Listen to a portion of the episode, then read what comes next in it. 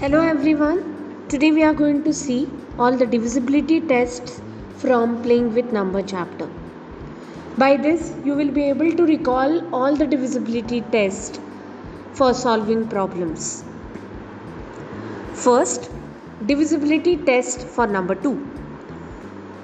The number is divisible by 2 if the last digit is 0, 2, 4, 6 or 8. Next is divisibility test for number 4. The number formed by last two digit should be divisible by 4.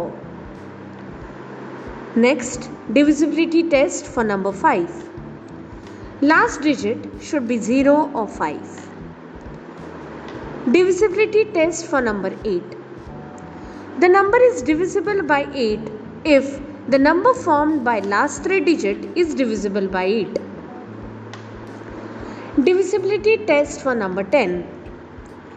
The number is divisible by 10 if last digit is 0. Now let us see the divisibility test for 3. The number is divisible by 3 if sum of the digits are divisible by 3.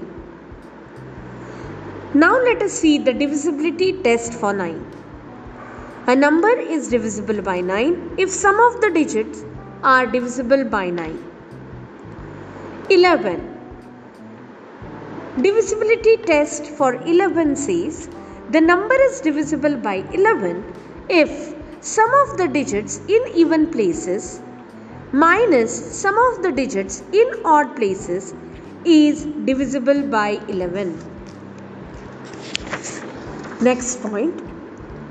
In mathematical puzzles of finding the value of letters, a particular letter can represent only one digit and a digit can be represented using a single letter. Also, any number cannot start with 0. Thank you.